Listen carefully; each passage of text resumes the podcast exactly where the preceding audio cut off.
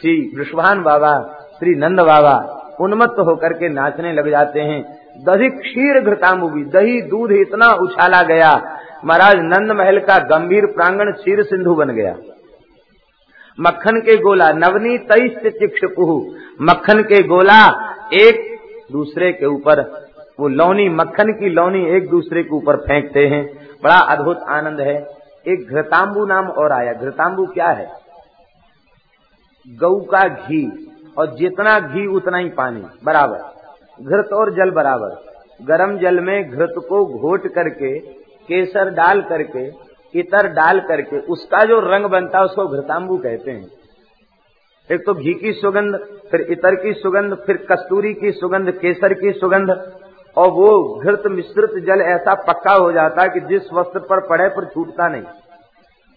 वो एक दूसरे के ऊपर उछालते हैं। अब चिकना, घृतांबू चिकना जल है तो एक दूसरे को पकड़ते हैं, रिपट करके गिर जाते हैं।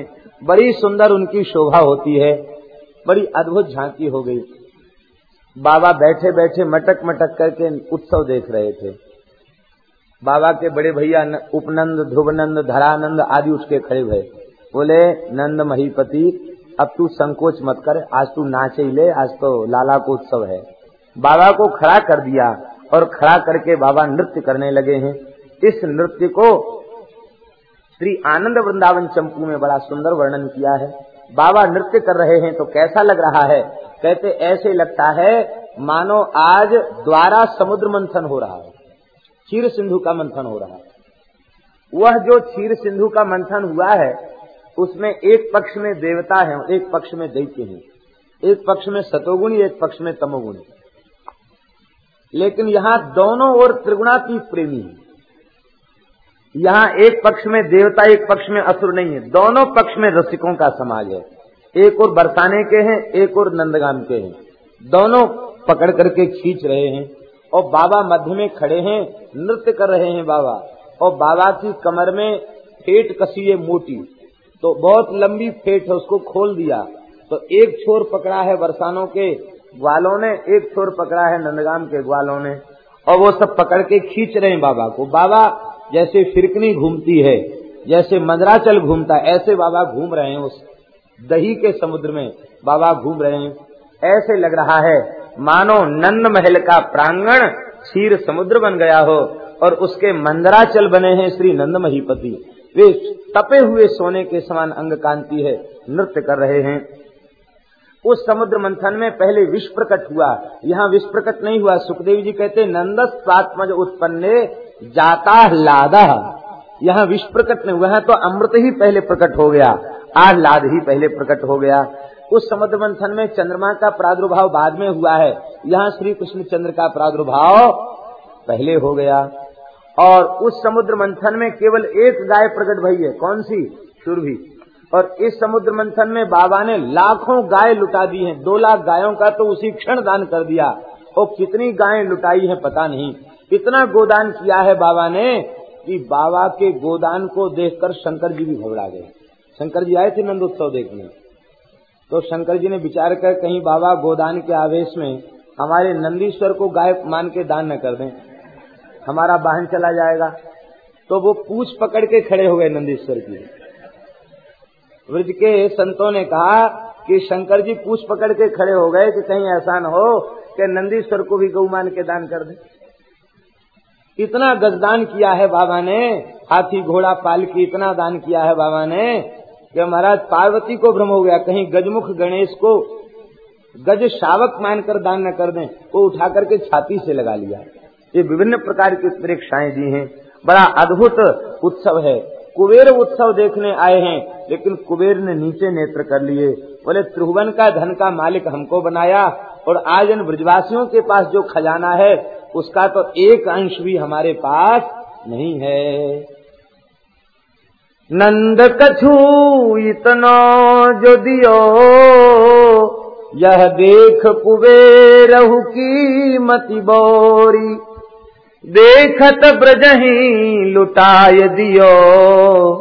न बची बचिया, छछिया, न पिछोरी। ब्रज को लुटा दिया है बाबा ने, लेकिन यहाँ तो ब्रज सर्व समृद्धिमान ब्रज संपूर्ण समृद्धियों से युक्त है। बाबा जितना लुटा रहे हैं, उतना बढ़ रहा है। इस समुद्र मंथन में केवल चौदह रत्न प्रकट भय हैं।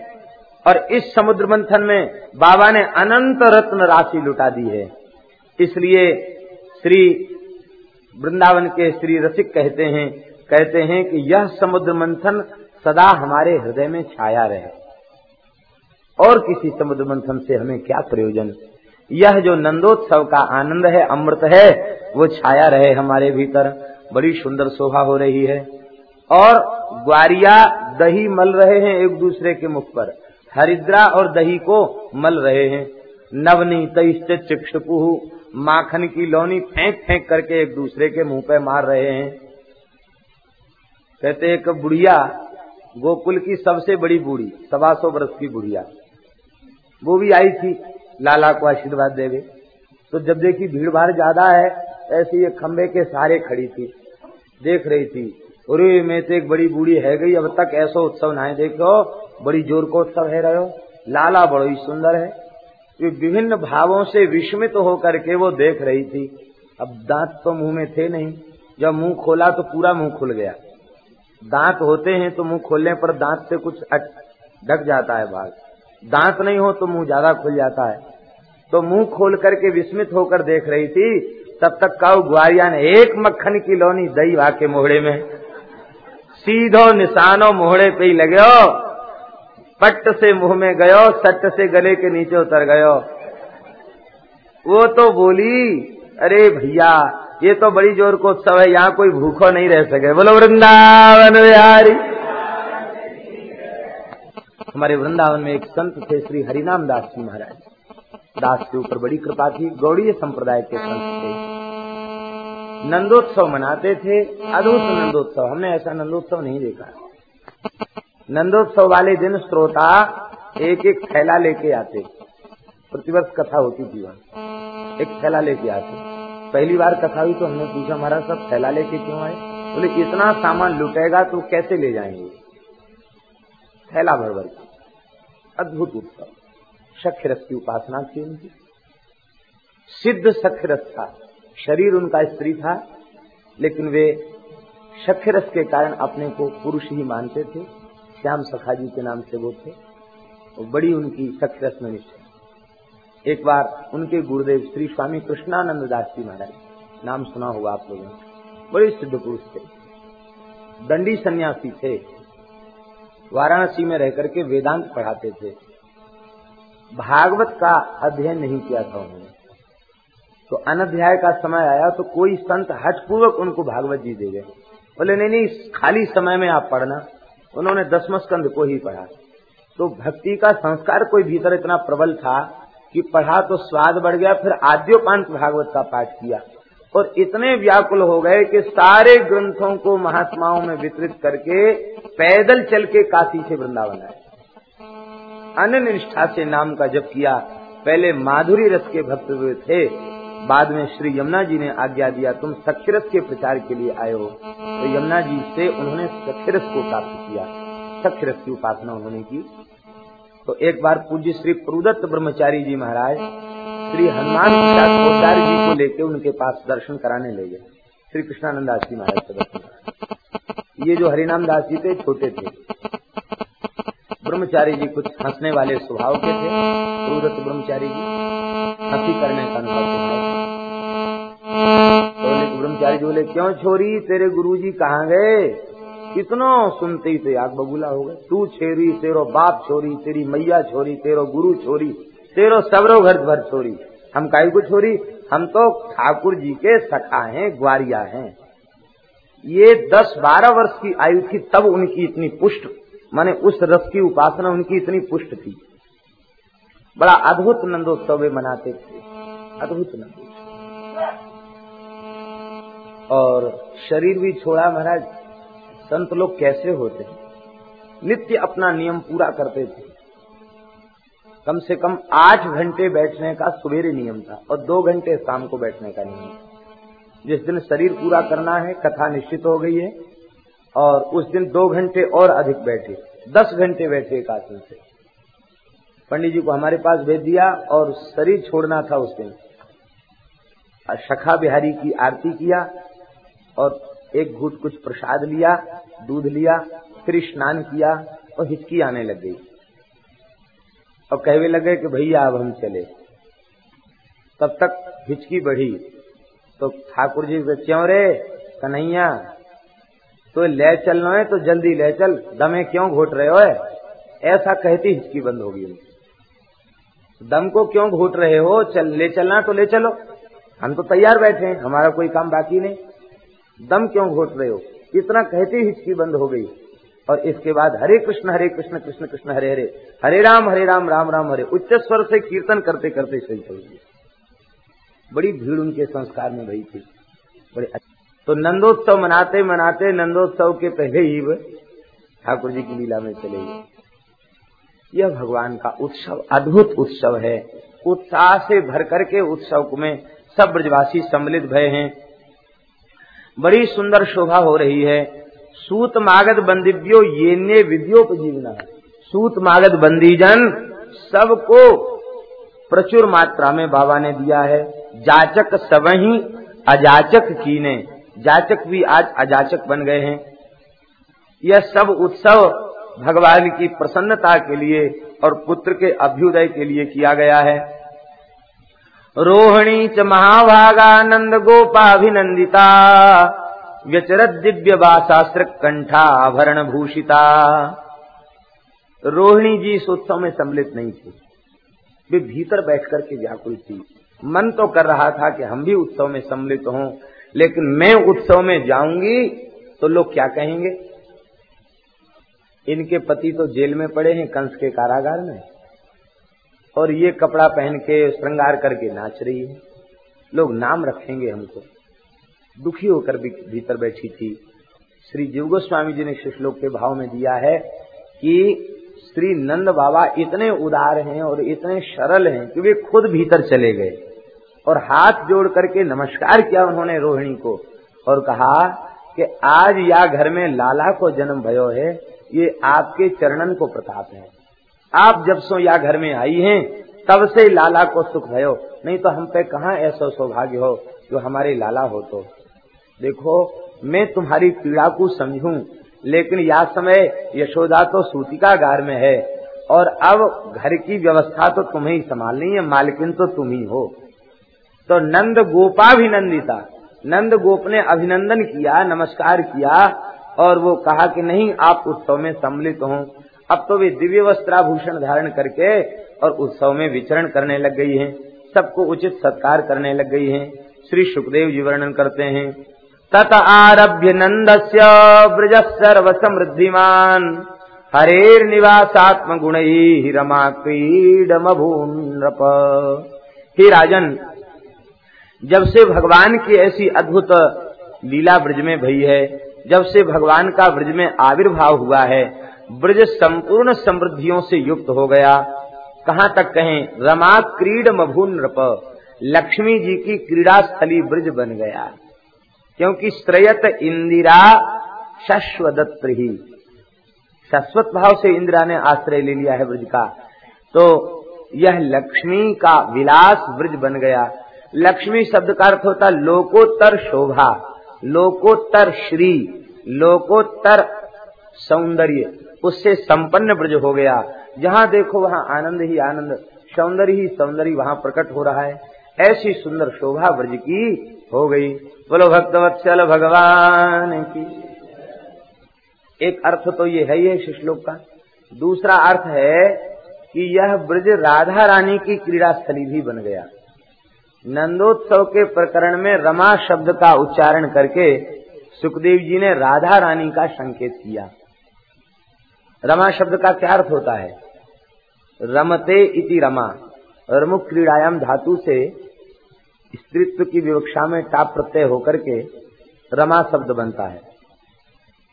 इसका अर्थ होता है रमते इति रमा, जो रमण करे उसे रमा कहते हैं। यही अर्थ होता रमा शब्द का। तो रमते विष्णुना साकम रमा लक्ष्मी। विष्णु के साथ रमण करे रमा शब्द का अर्थ लक्ष्मी। और रमते रामचंद्रेण शाकम रमा सीता। साधुओं में जय बोलते हैं, रमापति रामचंद्र की जय। और फिर रमापति कृष्ण चंद्र की जय। रमापति रामचंद्र की जय, रमापति कृष्ण चंद्र की जय। तो अब रमापति रामचंद्र की जय का मतलब क्या हुआ? लक्ष्मीपति नहीं। उनका प्रियतमा का भाव केवल विदेहराज नंदनी के प्रति है, लक्ष्मी के प्रति नहीं, भले ही तत्व से भेद नहीं है तत्वतया भेद नहीं है, लेकिन श्री राम केवल विदेहराज नंदनी के प्रति ही उनका प्रियतमा का भाव है। तो रमते रामचंद्र साकम रमा सीता, रमा शब्द का सीता। ऐसे ही संत लोग जय बोलते, रमापति कृष्ण चंद्र की जय। तो रमते कृष्णेन साकम रमा राधा, रमा शब्द का अर्थ राधा। शब्द के अर्थ का अनुसंधान करने में प्रकरण को मुख्य माना है श्री नागेश भट्ट जी ने। अपने लघुबंजी उषा नाम के ग्रंथ में श्री नागेश भट्ट जी ने प्रकरण के अनुसार शब्द के अर्थ का अधिगम किया जाता है, इस बात को उन्होंने कहा है। भोजन के प्रकरण में सैंधव शब्द का अर्थ नमक है। और यात्रा के प्रकरण में सैंधव शब्द का अर्थ अश्व है।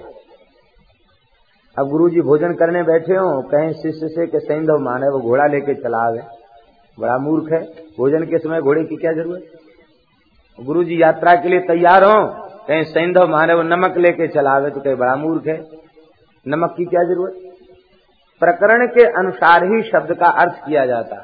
तो श्री कृष्ण जन्म महोत्सव का प्रकरण है। और उस प्रकरण में रमा शब्द पठित है। यह रमा शब्द का अर्थ राधा है। श्री राधा रानी की क्रीड़ा स्थली ब्रज बन गया। रावल ग्राम के महीपति श्री वृषभान जी। श्री वृषभान जी के यहाँ श्री किशोरी जी का आविर्भाव हुआ है। श्री वृषभान जी भाद्र शुक्ल पक्ष की अष्टमी तिथि की ब्रह्मवेला में श्री यमुना स्नान करने गए हैं।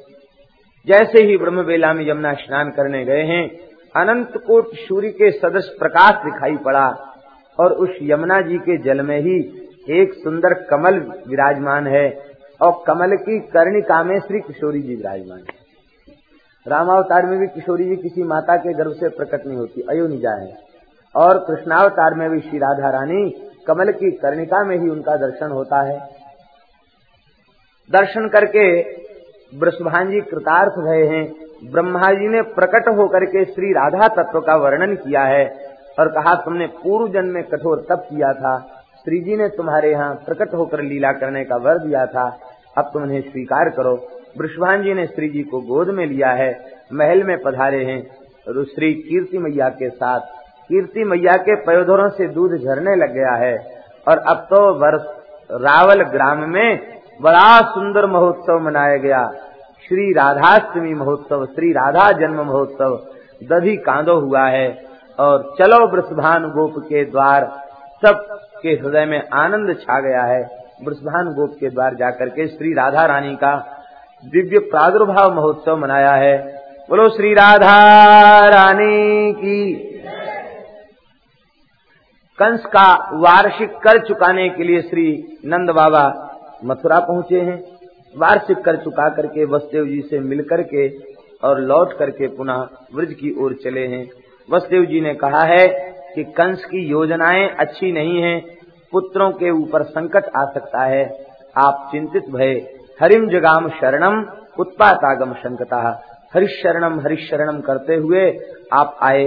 इधर पूतना आई कंस की भेजी हुई। यह कामचारिणी पूतना इसने बड़ा सुंदर लक्ष्मी जैसा रूप बनाया। बड़ी सुंदर इसकी शोभा।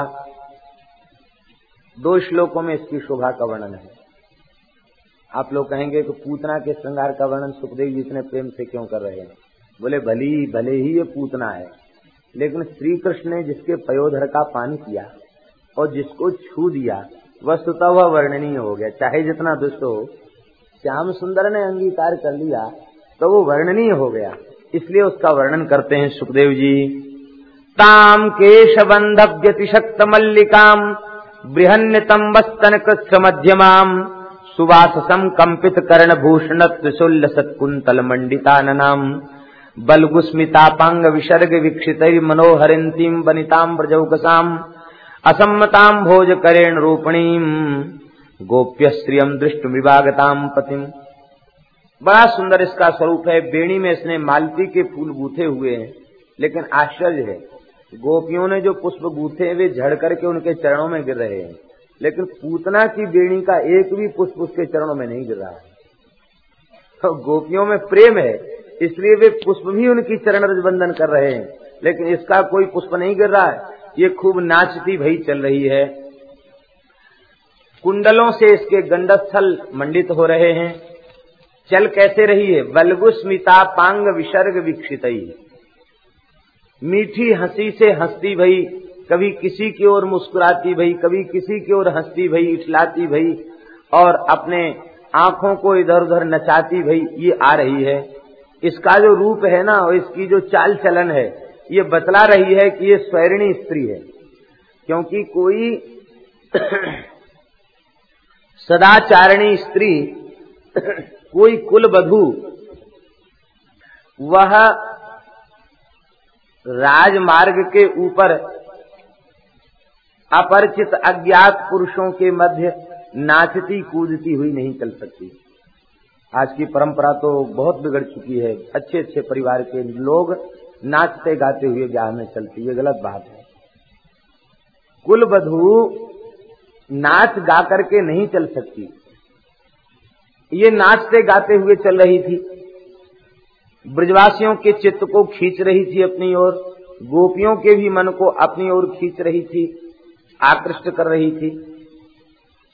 लेकिन ब्रजवासी इतने पवित्र आत्मा हैं कि वह स्वेच्छाचारिणी, पूतना भी उनको स्वेच्छाचारिणी के रूप में नहीं दिखाई पड़ती। चित्त जब पवित्र होता है तो अपवित्र व्यक्ति भी अपवित्र नहीं दिखाई पड़ता। सज्जन के लिए सब सज्जन है। मलुकदास जी ने लिखा है, आप भले तो सब जग भलो है। खुद भले बन जाओ तो संसार में कोई बुरा है नहीं। और खुद में भलपन न हो तो भले में भी बुराई दिखेगी। आप भले तो सब जग भलो है। बुरो न काहूसों कहिए, किसी को बुरा मत कहो। जाके ही में बसे बुराई, तासों दूर ही रहिए। जो दूसरों की निंदा चुगली करता हो, बुराई करता हो, उससे संपर्क त्याग देना चाहिए। ब्रजवासी इतने पवित्र चित्त के हैं, इतने शुद्ध अंतकरण के हैं, कि यह स्वेच्छाचारिणी पूतना के संबंध में भी वे क्या कह रहे हैं? बोले, बहु बेटी तो हमारे घर में भी है, पर वे वैसे नाचते गाते भय नहीं चले। ऐसो लगे कि ये तो लक्ष्मी मैया होगी क्यों? बोले, याने अपने दो हाथन में कमल ले रखे हैं। तो कमल देख के ये प्रतीत होए कि लक्ष्मी होगी लक्ष्मी को कमल से प्रेम है, ये लक्ष्मी होगी एक दूसरा ग्वारिया बोलो, कि लक्ष्मी की यहाँ कहा ज़रूरत? बोले, देखो, या लाला को उत्सव देखवे, ब्रह्मा जी आए, शंकर जी आए, इंद्र आयो कुबेर आए सवरे देवता यहाँ आए। बड़े बड़े ऋषि मुनि महात्मा या को उत्सव देख आए। और आज लाला को है छठी उत्सव। उस दिन छह दिन के हुए केवल लाल जी केवल छह दिन के। आज लाला को छठी उत्सव है। तो आज ऐसे लगे कि लक्ष्मी काऊ काम काज में व्यस्त है कि पीछे रह गई होगी। तो आज या छठी उत्सव में लक्ष्मी देखवे आई है। इसलिए किसी ब्रजवासी ने मना नहीं किया कि तुम कहाँ जा रहे द्वारपालों ने भी रोका नहीं। लक्ष्मी है तो इसको प्रेम से जाने दो, भीतर गई। और गोपियों ने क्या अनुभव किया? गोप्य श्रियम दृष्टु मिवागताम पतिम गोपियाँ कहवे लग गई कि हमने ऐसो सुनो है कि त्रिभुवन सुंदर नारायण है। ब्रह्मा, विष्णु, महेश, इन तीनों देवताओं में अतिशय सुंदर भगवान श्रीमन नारायण श्री हरि हैं। लेकिन अब जब हमने यशोदा के सुत को दर्शन किया है तो अब ऐसे लगे कि वो लगे सुंदर नारायण ही यशोदा सुत के रूप में आयो है। तो अब यह लक्ष्मी को पति तो नंद लाला बन गयो अब बेचारी लक्ष्मी बैकुंठ में अकेली कहा करती? तो लक्ष्मी अपने पति को खोजते भई आई है और नंदालय में अपने पति को दर्शन करके प्रसन्न हो जाएगी। तो गोप्या स्त्रियम दृष्टु गताम पतिम। लक्ष्मी अपने पति का दर्शन करने आई है। ये नंद नंदन लक्ष्मी के भी पति हैं। यहाँ एक बड़ा सूक्ष्म भाव है। वो तो सूक्ष्म भाव क्या है? वो ये है कि अभी ठाकुर जी छह दिन के हैं, लेकिन गोपियों के हृदय में माधुरी प्रकट हो रहा है। ठाकुर जी केवल छह दिन के हैं अभी। और गोपियों के हृदय में माधुरी प्रकट। माधुरी क्या है? वो ये कहती हैं कि ये छह दिन के होते हुए भी लक्ष्मी के पति हैं। छह दिन का बालक पति होता किसी का? लेकिन कहते ये छह दिन के होते हुए भी लक्ष्मी के पति हैं। जब लक्ष्मी के पति हैं तो हम सबके भी पति हैं। ये भाव है इसमें। ये सूक्ष्म भाव व्यंजित हो रहा है। गोप्य स्त्रियम दृष्टु विवाह गताम पतिम। लक्ष्मीपति के दर्शन करवे आई है। ऐसी अद्भुत भगवान की झांकी है। यह भीतर घुसी और घुस करके इसने बाल कृष्ण को गोद में उठाया और गोद में उठा करके अपने पयोधर से भगवान के मुख को लगा दिया। विबुध्यताम बालक मारिका मारिकाग्रहम चराचरात्मा स निमीलिते क्षण अनंत मारोपय दंक मंतकम यथोरगम सुप्तम बुद्धिरज्जुधी ये बाल हत्यारिणी पूतना है, इसको देख करके भगवान जो चर और अचर दोनों के आत्मा हैं, दोनों के भीतर अंतर्यामी रूप से विराजमान हैं।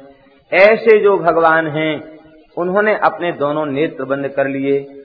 और जो भगवान परिच्छेद से सीमा से रहते हैं, उन भगवान को इसने अपनी अंक में विराजमान कर लिया। कैसे? कहते यथा सुप्तम उर्गम। जैसे सोए हुए किसी उर्ग को, नाग को, कोई अज्ञान बस रस्सी के धोखे पकड़ ले, ऐसे ही सामान्य बालक के धोखे इसने बाल कृष्ण को गोद में उठा लिया। भ्रम के दृष्टांत में लोग क्या कहते हैं? रज्जू में सर्प का भ्रम, शुक्ति में रजत का भ्रम। लेकिन यहाँ उल्टा हो गया। रज्जू में सर्प का भ्रम नहीं है, उल्टा दृष्टांत है। रज्जू में सर्प का भ्रम नहीं, सर्प में ही रज्जू का भ्रम हो रहा है। इसलिए दिमाग लगाना बंद कर दो इस लीला के लिए। यहाँ वेदांत के दृष्टांत भी सब उलट जाते हैं। क्योंकि वेदांत का सिद्धांत प्रकट हुआ है, अद्भुत इनकी शोभा है। ऐसी सुंदर सुंदर झांकियाँ ब्रज में प्रकट होती हैं, जो झांकियाँ किसी अवतार में सुलभ नहीं है। अतिशय मधुराती मधुर झांकियाँ भगवान की प्रकट होती हैं। जैसे ही गोद में बिठा लिया है, भगवान के मुख में विश्व से सना हुआ पयोधर दे दिया। भगवान ने नेत्र क्यों बंद किए? इसके ऊपर कई भाव दिए भय हैं। मुख्य बात इतनी है कि ये पूतना अविद्या है, मूर्तिमती अविद्या है। और पूतना उद्धार लीला अविद्या निवृत्ति लीला है। इस लीला के चिंतन से अविद्या का नाश हो जाता है। रामावतार में सबसे पहले ताटका वध किया, ताड़का का वध किया, कृष्णावतार में सबसे पहले पूतना का वध किया। ताटका के संबंध में भी श्रीमद वाल्मीकि रामायण के टीकाकार श्री गोविंद राज स्वामी कहते हैं, कहते ताटका मूर्तिमती अविद्या। और ऐसे ही पूतना के संबंध में वल्लभाचार्य जी कहते हैं कि पूतना मूर्तिमती अविद्या है। दोनों अवतारों में भगवान अविद्या का नाश पहले करते हैं। अविद्या के नाश के बाद ही लीला का प्रकाश होता है। पहले भगवान अविद्या का नाश कर देते ताड़ का भी छह कोष की है और पूतना भी छह कोष की है। वो भी स्त्री और ये भी स्त्री। है श्री जी ने तो मान लीला के प्रसंग में यहाँ तक कह दिया, गीत गोविंद महाकाव्य में श्री महाप्रभु जी का भाव है। श्री जी कह रही हैं, ब्रह्मति भवा नवला कवलाय वनेषु किमत्र विचित्रम्? प्रथयति पूतनिकेव बधूवध निर्दयबालचरित्रम् याहि माधव या हि केशव मा कैतव वादम्। तामनुसरसरुसीरुहलोचन या तव हरति विषादम्। आप क्यों वृंदावन विचरण करते हैं? कहते, अवला कवलाए एवं भगवान भ्रमति। इन अवलाओं को कबल करने के लिए ही आप घूम रहे हैं। ठाकुर जी ने कहा, बहुत मान कर गई हो। ऐसा क्यों कह रही हो? कहती, ऐसा इसलिए कह रही है कि प्रथयति, प्रथयत मैंने प्रसिद्धि करोती। आपका बाल चरित्र इस बात को प्रसिद्ध कर रहा है कि सबसे पहले तुमने अघासुर, बकासुर नहीं मारा, सबसे पहले पूतना ही मारी। तो हम नारियों से तो तुम्हारी पुरानी दुश्मनाई है, इस बात को हम जानते हैं, तुम नहीं जानते हो। बोलो, वृंदावन बिहारी, ये पूतना उद्धार की लीला सबसे बड़ी विलक्षण लीला है। भगवान ने इसके पयोधर को बड़ी मजबूती से पकड़ लिया। तस्मिन स्तनम दुर्जर वीर्य मुलवणम घोरांक मादाय शिशोर ददावथ गाढ़म कराभ्याम भगवान प्रपीड्यत प्राण समम रोष समन्वितो विवत गाढ़म बड़ी मजबूती से भगवान ने अपने दोनों हाथों से पकड़ लिया। ये गाढ़म कराभ्याम भगवान तत्प्रपीड्य ये जो भाव है, ये इसलिए दिया गया। जीवों को यह बताना चाहते हैं श्री सुखदेव जी, भगवान की पकड़ मज़बूत है। जिस जीव को वे पकड़ लेते, फिर उसे छोड़ते नहीं। जीव की पकड़ बहुत ढीली है। किसी के पास सूची है कि कितने जन्म लिए, सूची किसी के पास नहीं। हम कितने जन्म ले चुके हैं, इसकी सूची किसी के पास नहीं। कितने शरीरों को पकड़ा, कितने परिवारों को पकड़ा, कितने गाँवों को, जिलों को, घरों को पकड़ा, कहीं एक जगह टिक पाए, किसी को नहीं पकड़ पाए। बार बार शरीर और संसार को पकड़ने के प्रयत्न में लगे रहे, लेकिन किसी को नहीं पकड़ सके। और भगवान ने कभी हमारा साथ छोड़ा? भगवान ने कभी साथ छोड़ा नहीं। भगवान की ही पकड़ मज़बूत है, जीव की पकड़ मज़बूत नहीं है। भगवान की पकड़ मज़बूत है। गाढ़म कराभ्याम भगवान प्रपीड भगवान ने मजबूती से पकड़ लिया और इतनी मजबूती से पकड़ लिया कि जब तक पूतना का उद्धार नहीं हो गया, उसके बीच भगवान ने छोड़ा नहीं उसे। भगवान की पकड़ बड़ी मज़बूत है। शेरगढ़ के, ब्रज में ही है शेरगढ़। वहाँ के एक भक्त थे, वे श्री विठलनाथ जी के शिष्य थे, पुष्टि मार्गीय वैष्णव थे। हाकिम थे राजा थे किसी अपराध में किसी वैष्णव को उन्होंने बंदी गृह में डाल दिया। तो विठलनाथ जी रुष्ट हो गए। बोले जो इतने उच्च पद पर थे वैष्णव का अपमान न हो, ऐसा भी कर सकते थे। लेकिन किसी अपने पुराने द्वेष का बदला भुनाने के लिए उन्होंने वैष्णव का तिरस्कार किया। ये विठलनाथ जी को सहन नहीं हुआ, उन्होंने हृदय से उस शिष्य का त्याग कर दिया। वैष्णव का तिरस्कार करे, उसको अपना नहीं माने, नहीं भगवान रुष्ट हो जाते। त्याग दिया हृदय। महापुरुष का त्याग होते ही फिर जीव का पतन निश्चित है। जैसी त्याग दिया तो उनका पतन हो गया। किसी आरोप में राजा ने उनके सर्वस्व को छीन लिया और देश से निष्कासित कर दिया। रोजी रोटी की तलाश में आगरा में घूम रहे थे। और बढ़िया हलवाई की दुकान पर गरम गरम जलेबी निकल निकल के आ रही थी। आखिर तो वैष्णव हृदय है। जलेबी देख के मन किया, इतनी सुंदर सुगंधित जलेबी तो हमारे ठाकुर जी के लाए ठाकुर जी को जलेबी का भोग लगता तो बहुत अच्छा लगता। लेकिन अब पैसा भी नहीं, भोग भी कैसे लगाना? तो वहीं खड़े खड़े भोग लगा दिया उन्होंने ठाकुर जी को जलेबी मानसिक भोग लगाया। कितने भगवान के भक्त महात्मा ऐसे होते हैं। बगीचे में गए, देखा कि पुष्प ठाकुर की सेवा में तो काम आएँगे नहीं। पता नहीं कहाँ कहाँ जाएँगे। खड़े हो गए और ठाकुर जी को अर्पित कर दिए पुष्प। सारी वस्तु तो भगवान की ही है। किसी व्यक्ति की तो है नहीं। सब भगवान की है और भगवान के चरणों में पहुँचने में ही उस वस्तु की सार्थकता है। संसार के उपभोग की कोई वस्तु नहीं, सब भगवान की है, क्योंकि भगवान भोगता है और प्रकृति और जीव, ये दोनों भगवान के भोग्य हैं और भगवान भोगता है। प्रकृति के भोक्ता भगवान है, प्रकृति उनकी भोग्या है। जीव के भोक्ता भी भगवान है और जीव भगवान का भोग्य है। यह वैष्णव सिद्धांत है। यही समझना चाहिए। आपने जैसे ही भगवान को निवेदित किया, बस यही समय था, श्री विठलनाथ जी मंदिर में आरती करने के लिए घुसे तो क्या देखते हैं?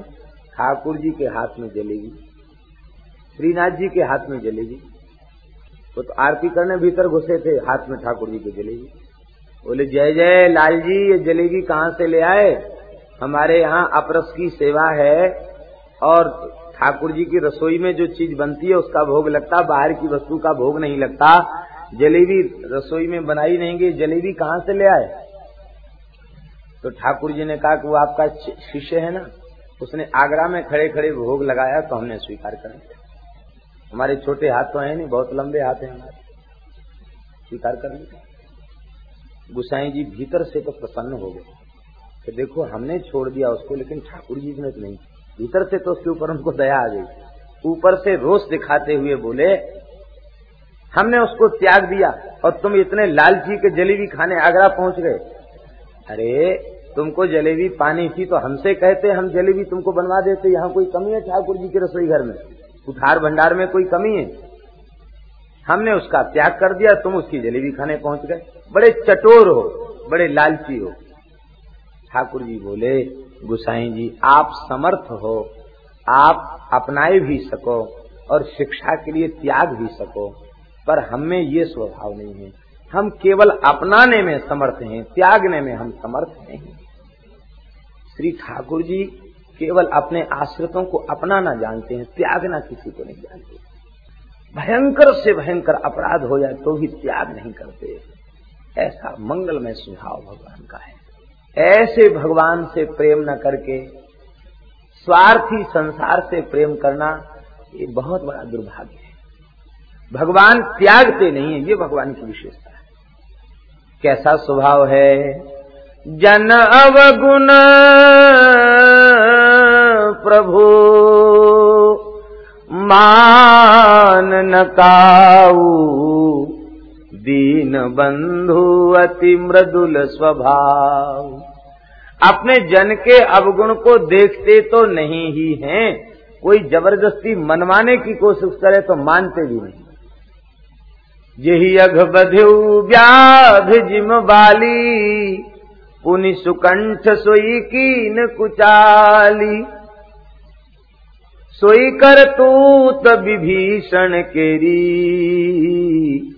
सपने हूँ सो न राम ही अस स्वभाव कहूँ, सुनऊ न देखूँ। के ही खगेश रघुपति समलेख ऐसा मंगल में कैसा स्वभाव है? गुस्सा किया। सुग्रीव सुध मोह विसारी, पावा राजकोष पुरनारी। लक्ष्मण जी तो रुख देखते हैं। जैसे ही देखा रघुनाथ जी का रुख उग्र है, ओ, लक्ष्मण जी को तो होठ फरकने लगे।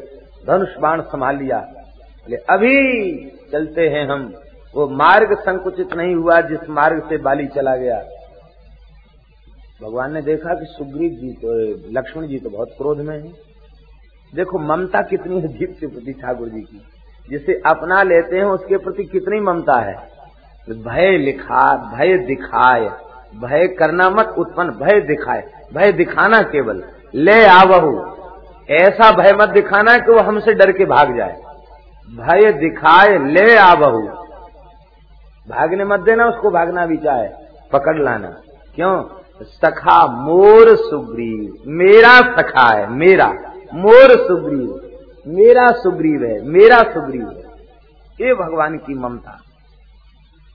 एक बार वाणी मात्र से, हृदय से नहीं, वाणी मात्र से भगवान के सामने एक बार कह दे, हे नाथ, मैं तुम्हारा हूँ। फिर किसी स्थिति में भगवान उस जीव को त्यागते नहीं। ऐसी भगवान की महिमा है। आज भगवान ने इसको पकड़ लिया। तो श्री गुसाई जी ने कहा, आपने क्यों से अपना लिया? बोले, महाराज, आप पकड़ भी सकते हो, छोड़ भी सकते हो, लेकिन मैं केवल पकड़ना जानता हूँ, छोड़ना जानता, छोड़ना हमको आता नहीं। गुसाई जी ने फिर उसको भी अपना लिया। पूतना की भी छाती पकड़ी जब तक इसका उद्धार नहीं हो, हो गया। बीच में भगवान ने इसे छोड़ा नहीं। अब आई तो थी सुंदरी बन के अब हो गई लम्ब तड़ंगी पूतना। ओ छह कोस ऊँची थी। हम समझते हैं कि कम से कम तीन तीन कोस के तो उसकी टांग होगी उसके पैर होंगे। तीन कोस का मतलब नौ किलोमीटर ऊँचे तो उसके पैर होंगे कम से कम। नौ किलोमीटर कितना होता है? तो अब उस हिसाब से अपनी डग रखेगी। उसी हिसाब से तो डग रखेगी। एक बार में कम से कम दस बारह किलोमीटर की छलांग तो लगाएगी। अब कूदती फांदती हुई गई। ये तो भगवान की बड़ी दया थी कि किसी गाँव पर नहीं गिरी, किसी नगर पर नहीं गिरी। ये गिरी एक जंगल में, बगीचे के ऊपर गिरी। और मानना है विद्वानों का कि बगीचा ब्रज का नहीं था, क्यों? ठाकुर जी ब्रज की शोभा को नष्ट नहीं करते। बाहर गिरी कहा? जमुना किनारे छह कोस में फैला हुआ कंस का बगीचा था। इसमें खूब बढ़िया बढ़िया फल लगे हुए थे।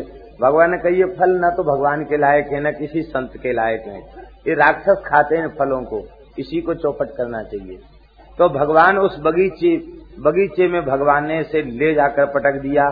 अब तो जैसे बगीचे पर गिरी, सुखदेव जी कहते, पतमानोपि तदेहा स्त्री गव्युत्यंतर द्रुमान चूर्णया मास राजेंद्र, महदासी तदुतम छह कोष का जंगल धराशायी हो गया।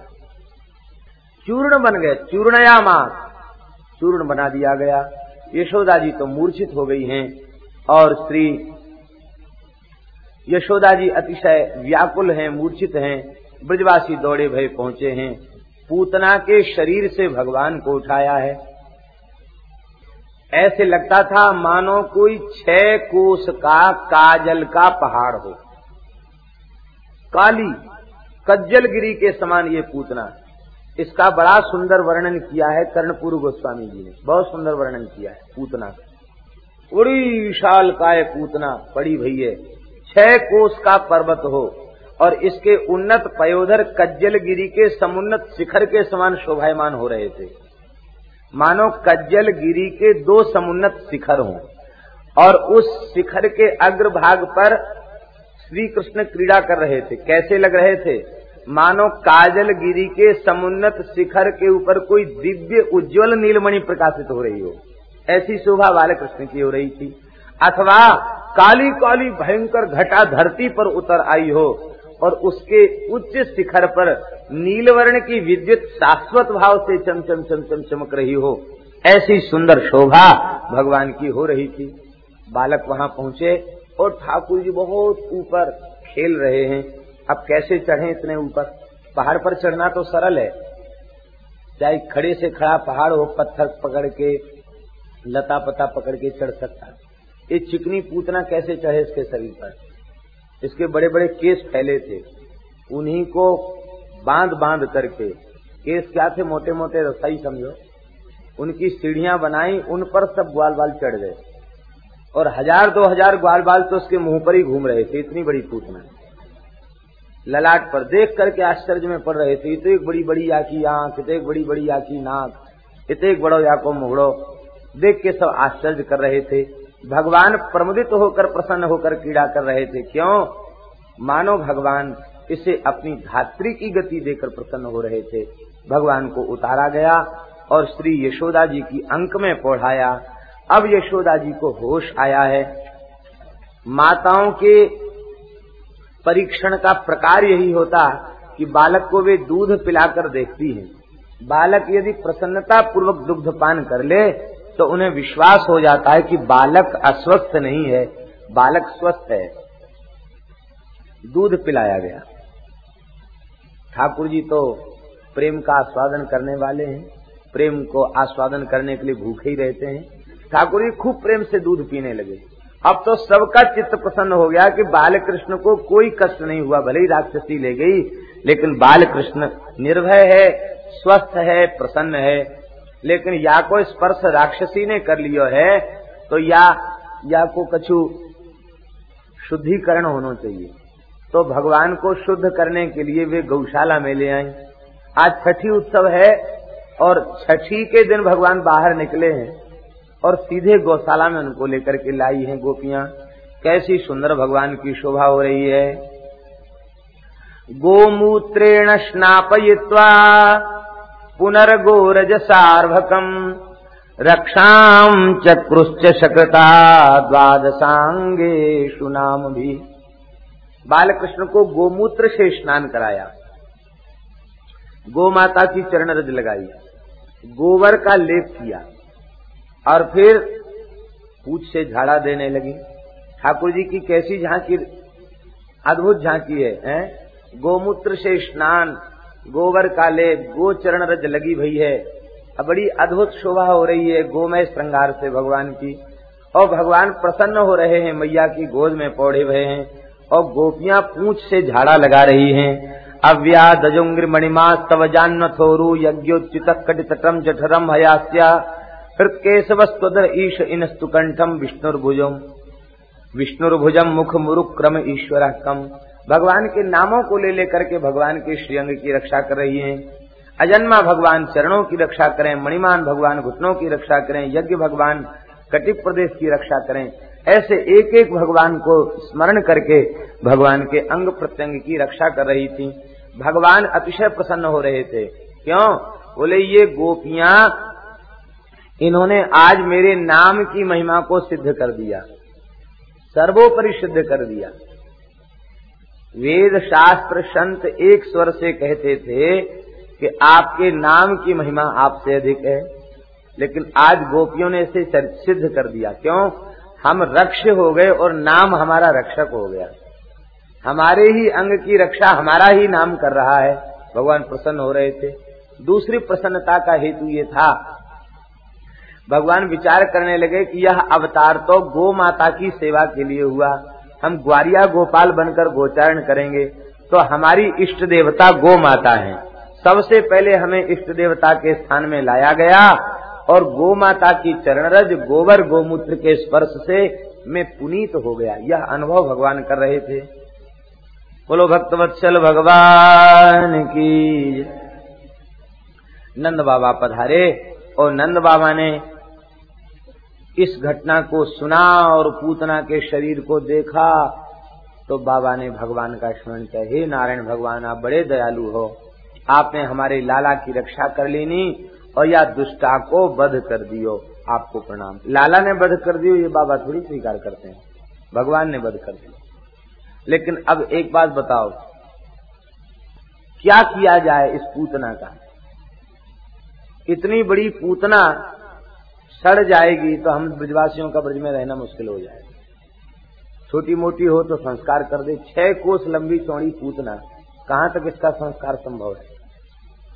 एक स्वर से निर्णय किया गया। ते परसु स्थित्वा। बिजऊ कशा। ब्रजवासियों ने यही विचार किया कि एक जगह तो इसका संस्कार संभव नहीं है। इसको कुलहड़े फरसे से काट काट करके टुकड़े टुकड़े कर दिया जाए।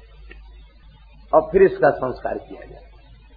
सब ब्रजवासी कुल्हड़ा फरसा लेके जुट गए, इसके शरीर को काट काट करके और हज़ारों चिताएँ बना करके दस दस, बीस बीस डलिया शरीर के टुकड़े उसमें डाल दिए। इस तरह से हज़ारों चिताएँ बनाई गईं और एक साथ इसका संस्कार किया गया, क्योंकि एक जगह इतनी बड़ी पूतना का संस्कार संभव नहीं था। भगवान जिसे अपना लेते हैं, उसकी महिमा कितनी बढ़ जाती है। भगवान ने पूतना को अपना लिया तो ये सब ब्रजवासी उसका अग्नि संस्कार कर रहे हैं। ये सब महान संत हैं। और नहीं तो कितने लोग ऐसे होते हैं, उनके कई संतान होती है, लेकिन संस्कार के समय कोई संस्कार करने वाला कोई भगवान ने अपना लिया तो सब ब्रजवासी उनका संस्कार कर रहे हैं। दसों दिशाएँ सुगंध से भर गई। आकाश में सिद्धों को विस्मय हो गया, देवताओं से आकाश गिर गया। ब्रजवासी कहवे लग गए कि, अरे, अब तक हमने ऐसा कोई व्यक्ति नहीं देखा जिसके मृत शरीर से इतनी सुगंध प्रकट होती हो। ऐसे लगे कि या पूतना को सवरो शरीर चुवा चंदन, कस्तूरी, कुमकुम आदि सुगंधित द्रव्यन बनो भयो हो बड़ी सुंदर सुगंध या के शरीर से प्रकट हो रही है। बहुत आश्चर्य सब करने लग गए। भगवान के भजन की ऐसी ही दिव्य महिमा है। पूज्य स्वामी श्री शरणानंद सरस्वती जी महाराज बहुत अच्छे महापुरुष थे। वे मानव सेवा संघ वाले शरणानंद जी नहीं दूसरे बड़े अच्छे महापुरुष थे। ब्रह्मानंद जी के कृपा पात्र थे। भगवान नाम में अपूर्व निष्ठा थी। नाम श्रवण करते ही विहोल हो जाते। बहुत अच्छे संत थे। बाल्यकाल में उनके निकट करीब एक वर्ष रहने का सौभाग्य प्राप्त हुआ। बड़े उच्च कोटि के तो जब वे ब्रह्मलीन हुए भगवत धाम गए तो करीब करीब 24 घंटे के बाद उनका संस्कार हुआ। और ये सुनी सुनाई बात नहीं जिस किसी ने उनके शरीर से हाथ लगाया, उसके हाथ की भी दिव्य सुगंध चार चार छह छह दिन तक नहीं गई। देह त्याग के बाद इतनी सुगंध उनके शरीर में, ऐसे लगता था, ऐसा नहीं कि कोई शरीर में इतर लगाया गया स्वाभाविक सुगंध। संस्कार के समय जिन्होंने उनको अभिषेक कराया और शरीर का स्पर्श किया, उनके हाथ की खुशबू नहीं गई इतनी सुगंध उनके शरीर वे नाम प्रेमी थे और गौर वर्ण और बड़ा सुंदर स्वरूप था। और जब प्रेम में विह्वल होते तो ऐसे लगते कि श्री चैतन्य महाप्रभु की एक झांकी सामने प्रकट हो रही। महामंत्र का कीर्तन शुभारंभ हुआ। यज्ञ था। जहाँ यज्ञ होता, वहाँ अखंड कीर्तन ज़रूर रखते। तो लोग उनको लेके गए स्वामी जी को। कीर्तन बहुत ज़ोर से चल रहा था।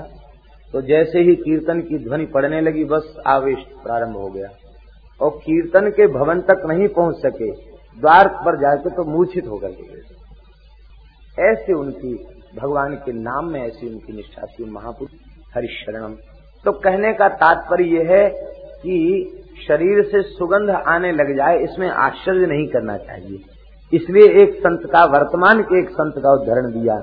इसमें आश्चर्य। फिर साक्षात श्री कृष्ण जिसके पयोधर का पान कर लें, उसकी तो फिर कहना ही क्या है? पूतना लोक बालघनी, राक्षसी रुधिरासना, जिघान सयापि हरे स्तनम दद्वाप सदगतिम। किम पुनः श्रद्धया, भक्त्या, कृष्णाय परमात्मने, यच्छन प्रियतम किन्नु रक्ता स्तन मात्र बाल हत्यारिणी रक्तपान करने वाली पूतना मारने का संकल्प लेकर आई उसे सदगति की प्राप्ति भई। फिर कोई श्रद्धा भक्ति पूर्वक श्री कृष्ण की सेवा पूजा करे तो उसको क्या प्राप्त होगा? भगवान उसे क्या नहीं दे देंगे? भगवान तो अपना सर्वस्व अपने प्रेमियों को दे देते हैं। श्री सुखदेव जी वर्णन करते हैं कि जब उस यातुधानी ने, राक्षसी ने जननी की गति को प्राप्त किया तो जिन गायों का श्री कृष्ण ने दूध पिया, कृष्ण भुक्त स्तन क्षीरा जिन यशोदा का श्री कृष्ण ने प्रेम पूर्वक स्तन पान किया, और जिन गायों का दुग्ध श्री कृष्ण ने पान किया, उनके संबंध में तो कहना ही क्या है?